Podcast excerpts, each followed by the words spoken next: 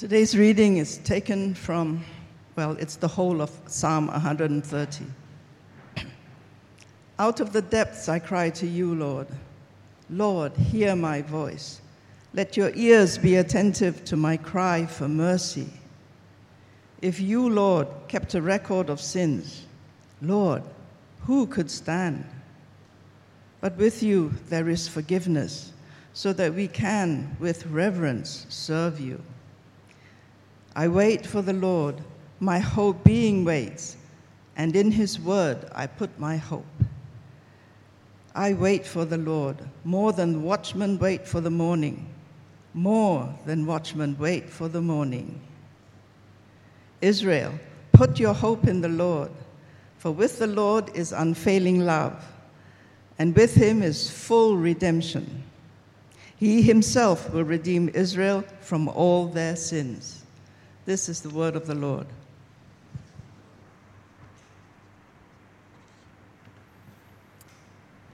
Thanks very much, Shane. Um,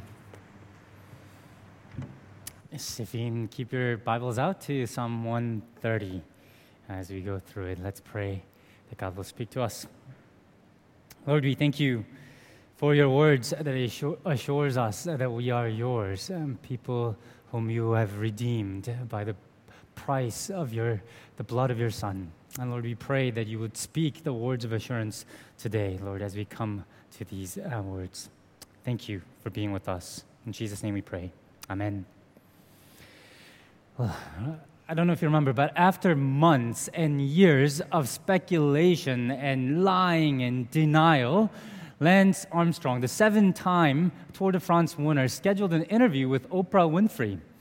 Oprah asked him if he could ask just yes or no, if she could ask yes or no questions at the beginning of the interview. And so she went on to ask, Did you ever take banned substance to enhance your cycling performance? Yes. Did you ever blood dope or use blood transfusion to enhance your cycling performance? Yes. Did you ever use any other uh, banned substance such as testosterone, cortisone, or human growth hormone? Yes he answered. He went on to say, I viewed the whole situation as a one big lie that I repeated many times. One big lie that I repeated many times. Lies are like that, uh, aren't they? They're lies, you, you sort of dig yourself into this hole, and each time you lie, you dig yourself deeper and deeper into the same hole until you feel trapped and you can't get out of the lie um, anymore. And if you are on a national TV and if you've lied to the national media and, international media, how much harder is it to then admit that you have done something wrong, to get out of that hole? And none of us has had to live with that sort of international, national scrutiny. Uh, but we kind of, I think, know. We can relate to feeling trapped in, in, situations like this, feeling trapped in our own lives, feeling trapped because of the things that we've done. Maybe a sin that we've committed, uh, the promise that we didn't keep, or uh, other situations where we feel alone with the secrets of the things that we have done wrong, and we feel that we can't get out of it, that we're deep in it. This psalmist, is in such a hole. The opening words of the psalm is Out of the depths I cry out to you. He cries out of the depths. Uh, and God listens and God delivers. He shows his mercy. Now, to be sure, this depth isn't literal. Uh, the word, this Hebrew word for depth, commentators tell me, occurs five times in the Old Testament. Most of the times it's associated with the depth of the water. Uh, depth of the water, like in Isaiah 51, Ezekiel 27, or Jonah 2. Out of the depth of the water, people cry out to God. And this song, but you also see that this is a song of ascent, a song that pilgrims sang as they went up to Jerusalem as they went to their pilgrimage towards the temple to offer their sacrifices, to sing praises to God. Uh, but you, if you know Jerusalem, you know that Jerusalem is bone dry. There is no watery depths around Jerusalem. This depth is not literal depths, it's the moral depth, it's the figurative depth of sin uh, that he is into. Of course, verse 2 makes this um, clear too. He cries out for mercy. You don't cry out for mercy for things that, uh, uh, that you haven't done. You cry out for mercy because you know that you don't deserve mercy. But you cry out anyway because of the things that you have done. And verse 3, of course, makes it crystal clear.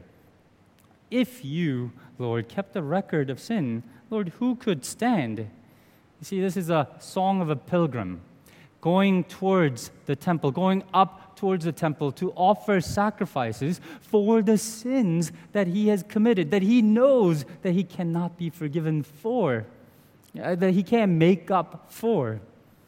It's, he doesn't deserve to be rescued, but he asks for it anyway. Friends, what do you do when you have been in such a depth?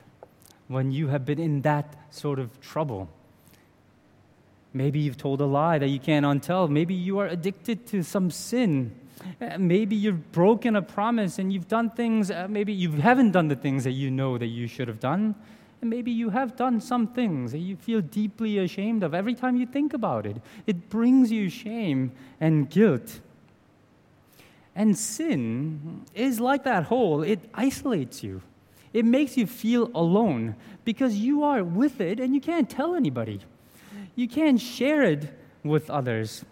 In these situations, we're alone and we start hiding our guilt. We start lying more and dig ourselves into deeper into that hole. And we start to feel like we can't be forgiven. And we start to feel like we're far away from God. God cannot possibly listen to me. But you know, in the Bible, this watery depth is distance wise as far away from God God who is in heavens. It's as far away from God, and you feel that way, that you are as far away from God as you can possibly be, that God cannot, God cannot hear you. But out of the depths, the psalmist cries out to God, and God hears his prayers. God is right there with him in the depths.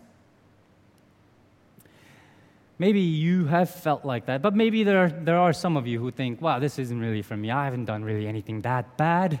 I'm, I, am not a bad person. Um, this, is, this psalm isn't really for me. But uh, take a look at verse 3. This is a situation of the whole human race, isn't it? If you, Lord, kept the record of my, uh, of, my, of my sins, who can stand? Who could stand? The answer, of course, is no one. No one could stand in front of God. I mean, we, with, we went through Romans, and remember Romans uh, chapter 3, where he quotes from Psalm 14. Uh, there's no one righteous. There's no one righteous. All have sinned and fallen short of glory of God. There's no one righteous. On the day of the judgment, if God replays all our thoughts, all our words, things that we should have done, things that we didn't do, things that we have done, none of us would stand with our heads held high. Our knees would buckle and we would prostrate before Him and we would ask for mercy before the holy God. Friends, in front of God, we're all in the depths. We're all in this depth in need of God's forgiveness. And so ask for forgiveness. You know, that's what we do every week in our service. In the Anglican service, we start the service with confession, don't we?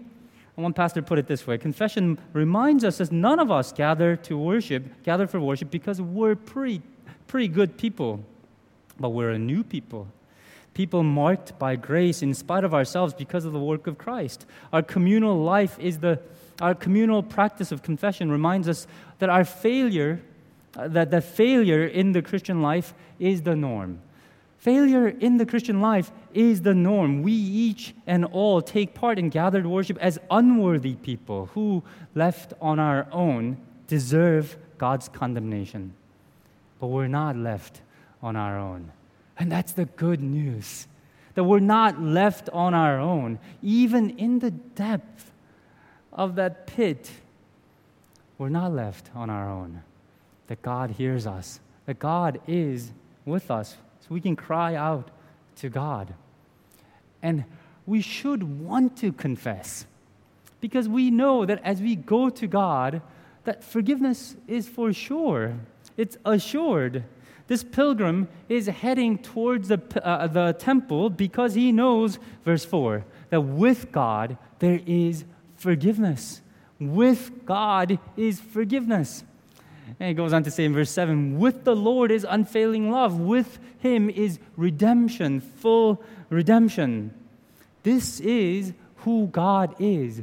With him is forgiveness. With him is love. With him is redemption. This is speaking about God's nature, who God is, not something that he does. With him, everywhere God goes, goes redemption, with uh, forgiveness and, and love. That this is who God is. And once again, in our service, in our communion service, we sometimes pray the prayer of humble access. We do not presume to come to this your table, uh, merciful Lord, but uh, trusting in our own righteousness, but in your manifold and great mercies. And in the end, we say, You are the same Lord, whose nature is always to have mercy. We can confess, we can come to the communion table because Jesus, uh, uh, the nature of God, is one uh, that, that, that always has mercy. Have you ever been strategic in your apology in asking for forgiveness? You know, if you're married, you might have done something like this. You know, uh, say that I've done something wrong, I might buy some flowers on the way back um, from work. You know, I put the kids to bed, I do the dishes, I put Mary, I give her a glass of wine, I put her in the best mood possible. And then as she is resting well, I might say, oh, by the way, actually, Well, we do things like this because people are inconsistent, right? When you catch somebody in a good mood, uh, little things, I mean, things like this might seem little. It might seem like a big deal, but when you're in a bad mood, well, little things also get blown up out of proportion, and you never know what you're going to get with people. And actually, this is how often people thought of God. When they thought of God, they thought that God was just like us, unpredictable, uh, erratic, uh, changeable. And when Greeks, and they certainly thought of God this way, Greeks were like us. And they never knew when they offered sacrifices to God what they're going to get. Maybe God will hear them, maybe God won't. But our God, Yahweh God, is not like that. Uh, the word, the, the theological word is divine simplicity. He is simple. He is who he revealed himself to be, and with God, with God is forgiveness. With God is redemption and love. Uh, he always has mercy. He always will forgive us as we come to Him. And that, of course, is the reason why we don't confess with fear and trembling, asking, not being not sure whether God will forgive us. No, God will forgive us because this is who He is. With Him is forgiveness, love, and redemption. Our confession should be carried out not in self hatred, not in doubt, but in this quiet confidence in the nature of God. There is no doubt what He's going to do. But when somebody forgives you, in this way, often we do the terrible thing of taking that sort of forgiveness for granted, don't we? Uh, we might even take advantage of this person and treat this person as a fool. This isn't like that. Look how, once again, uh, verse 4 ends. With you there is forgiveness, so that we can with reverence serve you. ESV is a much more literal um, here. It says, But with you is forgiveness so that you may be feared. So that you may be feared. It's kind of a strange thing, isn't it? Why would you fear somebody who forgives you? Why? Why would, would you come to fear this person more, fear this God more? Clearly, this isn't about being scared, because that doesn't make sense to be scared of somebody who forgives you. A fear of the Lord in the Old Testament isn't fear of punishment, but recognizing God's greatness, God's transcendence, and wanting then to honor Him and serve Him. You see, when we realize the magnitude of our sins, the depth that we are in, but we also realize God's great mercies, uh, the mercies that's beyond us, that has reached down to lift us up and forgives us again and again and again, then we become in awe. That sense of awe comes, sense of, uh, love and, and desire to honor comes, sense of reverence comes. Of course, that's what we see on the cross. On the cross, we see, we sense this reverence. On the cross, we know the sureness of God's forgiveness. Because the, on the cross, we see Jesus dying for us. But at the same time, we're awed by him for what he has done for us, the extent to which he went to save us and to forgive us. That old spiritual, were you there? I think captures um, this uh, sentiment so well. It goes, Were you there when they crucified the Lord? Were you there when they crucified the Lord? Oh, sometimes it causes me to tremble and tremble. Sometimes it causes me to tremble at the awesomeness of the forgiveness that we have received. In this transcendent love that God has shown us, it makes us revere Him, want to serve Him, and honor Him. But with you, there's forgiveness that you may be feared. Friends, that kind of forgiveness is offered to us. And so, this pilgrim, as he's heading up towards the temple, thinks of God's mercy and the forgiveness that he will receive, but he thinks that's not the only thing that he think, he's thinking about. He longs for more. Well, what does he long for? What does he cry out for? Verses 5 and 6 I wait for the Lord. My whole being waits, and in this word, in his word, I put my hope. I wait for the Lord more than watchmen wait for the morning. More than watchmen wait for the morning. Have you ever tried to put a, pull an all-nighter, stay awake all night? Maybe at work you had to do, do it, at, at school or whatever. Remember how, you know, each blink, how like sort of your eyelids get heavy throughout the night. Each blink, each time you blink, it feels like an invitation to just rest in the warmth and coziness of the night. Just rest. Uh, um, and and it, it's hard, and it takes willpower to stay awake. Maybe you might slap yourself or go out for a walk um, at night. The watchmen were sentries um, of the city. They watched over the city to make sure that it was kept safe. It was an honorable job, it was a noble job, but you can imagine 4 a.m., 5 a.m. comes, and all that the person wants is for the night to be over, for the morning to come. That's the feeling described in this passage. My whole being waits more than the watchman waits wait for the morning. But pay attention to what he's waiting for. You see, he's not waiting for just forgiveness. He doesn't just wait for his sticky guilt to be washed away. No. What does he wait for? He waits for the Lord.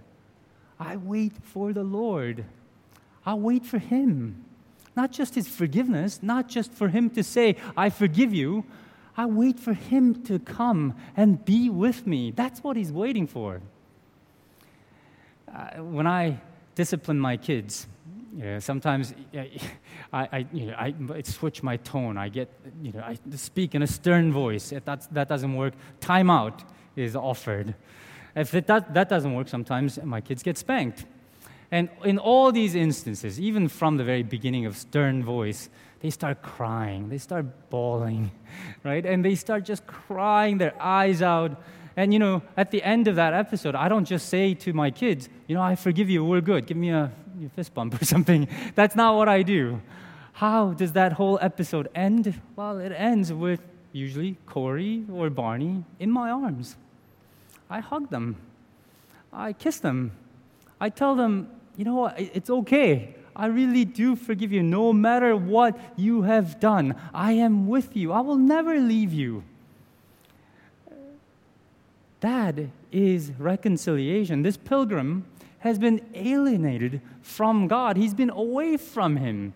So he seeks forgiveness, but more than forgiveness, he seeks God Himself to come back with him, to be in right relationship to Him. And he doesn't just want a a pronouncement of forgiveness. He wants the Lord Himself. I wait for the Lord more than the watchmen wait for the morning. Friends, sin takes us away from our Lord, and that is the worst thing that can happen to any of us. Once again, we see that on the cross. You know, on the cross, Jesus suffered, didn't he? But he doesn't cry out uh, about his physical punishment the crown of thorns, the nails on his hand, the scourging that he received. He doesn't cry out in pain because of those things. Do you know what he cries out for on the cross? He cries out when he feels being torn apart from his Father. Remember, he called God his Father all of his life, but on the cross he cries out, My God, my God, why have you forsaken me? He feels the weight of sin and the separation that sin causes. That's what he cries out for because that is the most immense pain that any of us being stripped away from the goodness of God, the one who gave us our very being, the love of God, all of that if we're completely torn away, that is the worst thing that we can experience. That is hell. And Jesus experiences that for us so that we might be reconciled, so we might have Him, we might be with Him, we might know His forgiveness, love, and redemption. Friends, if you're not yet a Christian, that sense of alienation, that sense of not being right, I think that it manifests itself in, in the sense of restlessness, that nothing in this world satisfies you. And St. Augustine has put it so well in the opening words of his confession uh, You, Lord, have made us for yourself, and our hearts are restless until they rest in you. And if you feel that sense of restlessness, cry out to Him. He will run to you and He will be with you. Turn to Him and in repentance. And if you are a Christian, this is my prayer for all of you that you would know the fullness, fullness of that forgiveness and love and redemption. St. Paul prayed for the church in Ephesus in chapter 3 that he's praying for them to have the power to grasp how wide and long and how high and deep is the love of Christ how wide and long and how high and deep is the love of Christ. I hope you know the fullness of that love, that redemption in Jesus. And if you have experienced that redemption, I hope we'll become a people who tell others about that love, who shares this good news with others. This pilgrim in Psalm 130 started out crying out for himself. Out of the depth, I cry out to you. How does it end in verses 7 and 8? He ministers to others. He turns to others around him. He sees people who are in despair, who need to be forgiven, who need God, God's love and redemption. And so he turns to them and he says, Israel, put your hope in the Lord. You, all of you, put your hope in the Lord, for that's where I have founded. He's ministering to them.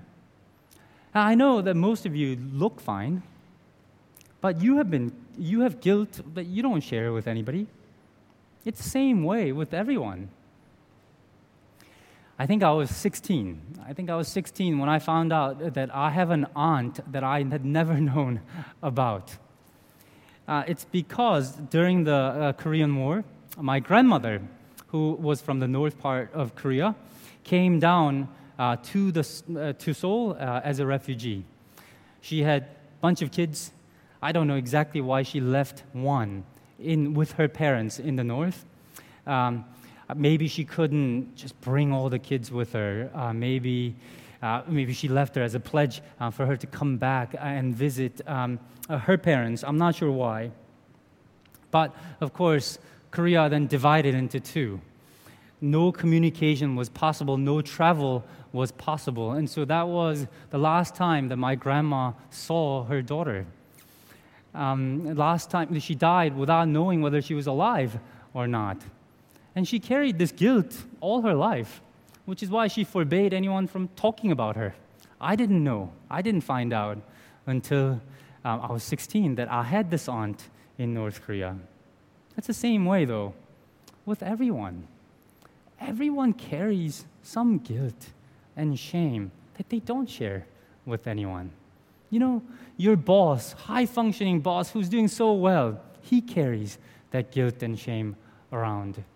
Your friend who seems to be that so happy, happy all the time, he carries that guilt and shame around. Your family member who is kind and loving, who volunteers for all kinds of things, she needs forgiveness too. So we must tell them. We must tell them to put their hope in Jesus, put their hope in the Lord, that there is forgiveness, that there is fullness of redemption, that there is love beyond their imagine, imagination, no matter how alone they feel, in what sort of, whatever depth that they are in. Tell them that there is forgiveness. So amazing, it'll make them tremble. Let's pray.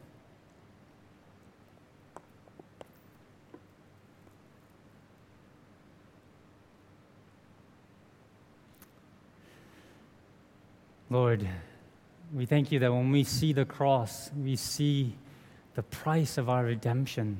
We see your love, we see your justice, we see your holiness.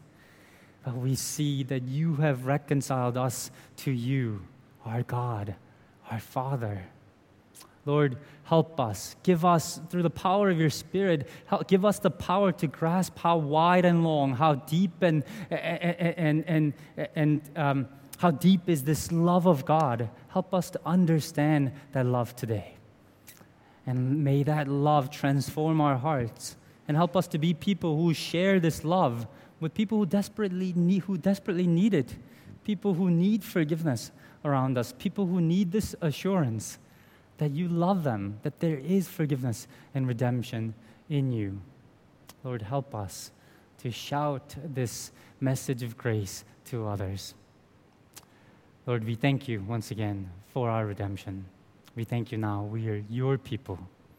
In Jesus' name we pray. Amen.